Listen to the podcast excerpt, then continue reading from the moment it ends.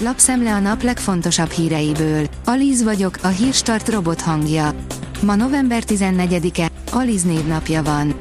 A 24.hu oldalon olvasható, hogy feloszlatná a Fidesz alapszervezetét Bajkai István. Az Orbán család ügyvédjeként is ismert politikus javaslatára a párt választmányi elnöksége elindította az eljárást. Megtiltották az ukrajnai tudósítást a CNN, a Sky News és egy olasz hírügynökség egyes újságíróinak. Az ukrán hadsereg szerint a riporterek a tevékenységükkel veszélyeztették a civilek életét, áll a 444.hu cikkében. A G7 írja, egy gyanús példa arra, hogy jobban emelik az árakat a gyártók, mert most mindent lenyel a vásárló. A Penny anyavállalatának német vezetője nyíltan neki ment egyes beszállítóknak, mert azok nagyobb áremelést kérnek a saját termékeikre, mint a saját márkásokra. A vg.hu kérdezi, teljes a káosz, kórházba szállították az orosz külügyminisztert. Bár a Reutersnek a helyi kormányzó megerősítette, hogy kórházba vitték Szergei Lavrovot, az orosz külügyminisztérium szóvivője tagadja a hírt. A Forbes teszi fel a kérdést, hogyan veszít el a világ egyik legszebb nőjét és 250 milliárd forintot egyetlen év alatt.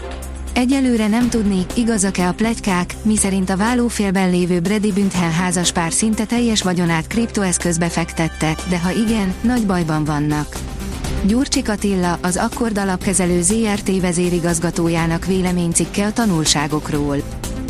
Az EU kiütné Oroszország bevételi forrását, Washington viszont hátba támadhatja. Az Európai Unió készen áll arra, hogy árplafont vezessen be az orosz olajra jelentette ki hétfőn Ursula von der Leyen, az Európai Bizottság elnöke. Azonban az Egyesült Államokból már Janet Yellen pénzügyminiszter szkeptikusan nyilatkozott, hogy az árak szabályozása csak Kínának segítene, írja a napi.hu. A vezes oldalon olvasható, hogy F1, Suminak már szóltak, hogy ki van rúgva. Lényegében biztos, hogy Mick Schumacher számára nincs folytatás a háznál, szerdán jelentik be az utódját. A 168.hu írja, Szijjártó Péter felháborodott. Magyarország kormánya felháborítónak tartja és határozottan visszautasítja azokat a vádakat, amelyek szerint az orosz narratívát használná az Európai Uniós szankciók kapcsán, szögezte le Péter külgazdasági és külügyminiszter hétfőn Brüsszelben.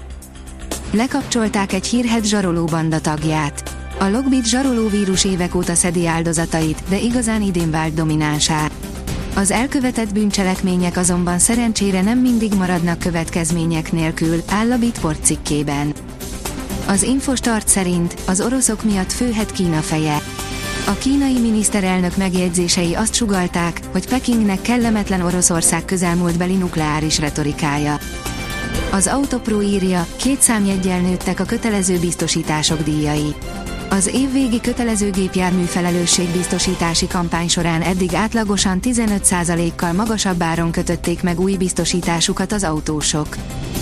A 24.20 szerint meghalt a villámgyors kiütéseiről híres MMA-s. Hosszabb ideje súlyos betegséggel küzdött, amiről nem árult el semmit. Az Eurosport oldalon olvasható, hogy a szezon végén távozik a Veszprém egyik legjobbja. Petár Nenadics a szezon végén távozik a Telekom Veszprém férfi kézilabda csapatától.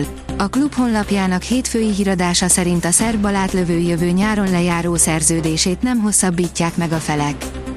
A kiderül szerint többször is szükség lehet az esernyőkre a következő napokban. Változékonyabbra fordul az idő, kevesebb napfény jut, zömmel borongós időre készülhetünk. Több helyen is lehet kisebb-nagyobb eső a hét folyamán. A Hírstart friss lapszemléjét hallotta. Ha még több hírt szeretne hallani, kérjük, látogassa meg a podcast.hírstart.hu oldalunkat, vagy keressen minket a Spotify csatornánkon, ahol kérjük, értékelje csatornánkat 5 csillagra. Az elhangzott hírek teljes terjedelemben elérhetőek weboldalunkon is. Köszönjük, hogy minket hallgatott!